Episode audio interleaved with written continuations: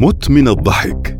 عبارة تستعمل مجازا للتعبير عن شدة السعادة والفرح لكنها تحولت لحقيقة وواقع مرير حيث حصد مرض غريب يعرف بمرض الضحك المميت الآلاف من الأرواح البشرية. وفي هذا التقرير سنشرح لكم خطورة مرض الضحك المميت وطقوسه الغريبة وكيف تم اكتشافه. النشأة والظهور. يقولون الضحك هو أفضل دواء ولا بد أنك سمعت بأن الضحك الكثير قد يجعلك تبدو أصغر سنا. فقد شهد العالم امراضا نادرة بعضها لم نسمع عنه من بينها مرض الضحك المميت.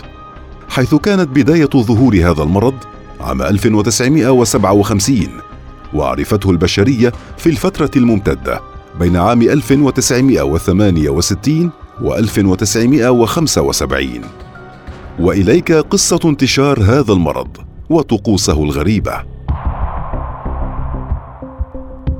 بابوا غينيا دولة تحتل الشطر الشرقي من جزيرة غينيا الجديدة الواقعة في المحيط الهادئ إلى الشمال من قارة أستراليا التي تعد ثاني أكبر جزيرة في العالم.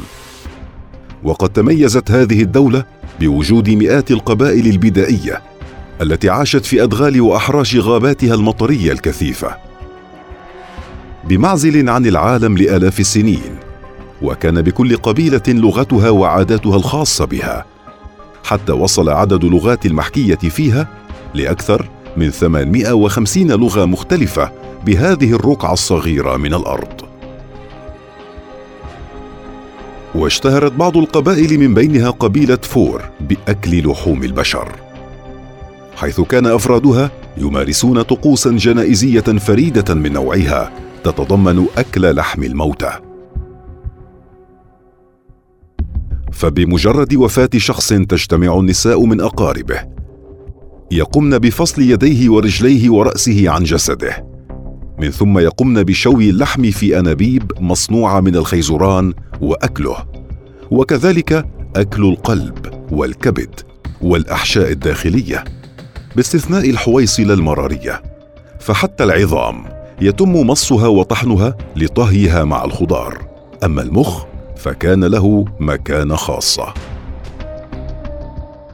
حيث يقمن بكسر الجمجمه وأخراجه ليتم أكله نيئا وهو لا يزال حارا وطازجا ويتم تقاسمه على حسب قرابة الميت حيث يسمح فقط للأم والزوجه والأخت بالتهامه.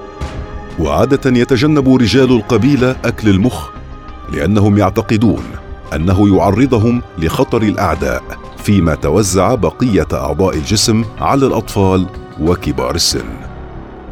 وبسبب هذه الطقوس الغريبة انتهى الأمر بسكان قبيلة فور مصابين بمرض مميت والذي يرجع أصل تسميته إلى الضحكات الهستيرية التي تنطلق من المصابين به من خلال حركات اندفاعية لا إرادية. لينتشر هذا المرض بداية الأمر بين النساء والأطفال وكبار السن بصفة خاصة وسرعان ما انطلقت العدوى بينهم حتى أصيب رجال القبيلة أيضا بهذا المرض. مما عرف لاحقا بمرض كورو وقد سمي أيضا الضحك المميت نظرا للرعشة الشديدة التي تصيب المرضى بهذا الداء. أو ما يطلق عليه علميا كورو. إذ إن المصطلح الطبي كورو يعني انعدام التناسق الحركي ويكون له أعراض خاصة ويمر بثلاث مراحل ولا يتم تشخيصه في المرحلة الأولى هي صداع وآلام المفاصل وتداخل الكلام وأعراض أخرى تشبه الحمه لتتفاقم الأعراض بالمرحلة الثانية وتتطور إلى السعال وارتفاع درجة حرارة الجسم الصداع التعب فقدان التناسق ارتعاش العضلات الرعشة صعوبة الأكل والمشي. سيلان الأنف آلام بمفاصل ساق الضحية يرافقها الخرف وتقلبات المزاج. أما المرحلة الثالثة فيصبح المريض عاجزا عن الحركة بشكل تام حتى عند البلع والتنفس. لينتهي به الأمر إلى الموت بعد أقل من سنة واحدة على إصابته بهذا المرض. فعلميا ينتمي هذا المرض إلى مجموعة الأمراض التي تصيب الإنسان والحيوان والتي تتعلق ببروتين براين. وهي جزئية بروتينية تسبب العدوى موجودة في مكونات معظم خلايا الجسم خصيصا في الدماغ والجهاز المناعي. وتوجد في حالتين مختلفتين. ففي الحالة الطبيعية يذوب البروتين بشكل جيد في الماء كما يمكن تحليله وتفكيكه بسهولة ليؤدي وظيفته الدماغية على أكمل وجه.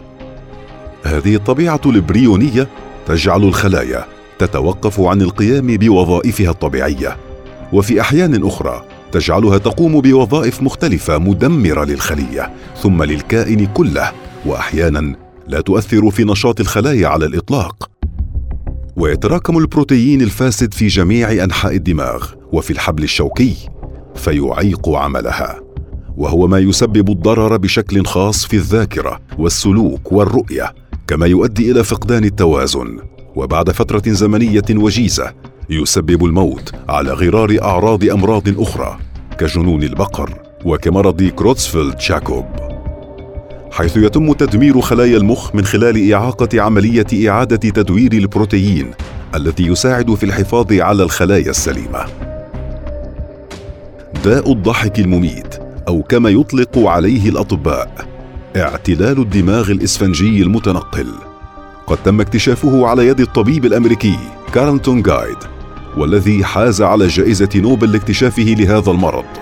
ويحتفل العالم بكل عام بتاريخ التاسع من سبتمبر بذكرى ميلاد الطبيب الأمريكي كارلتون الذي ولد عام 1963 مرض الموت الضاحك لا علاج له للأسف ومع ذلك فإن الحالة قد انقرضت تقريبا بسبب قرار أصدرته السلطات الأسترالية حينها بمنع طقوس أكل لحوم البشر.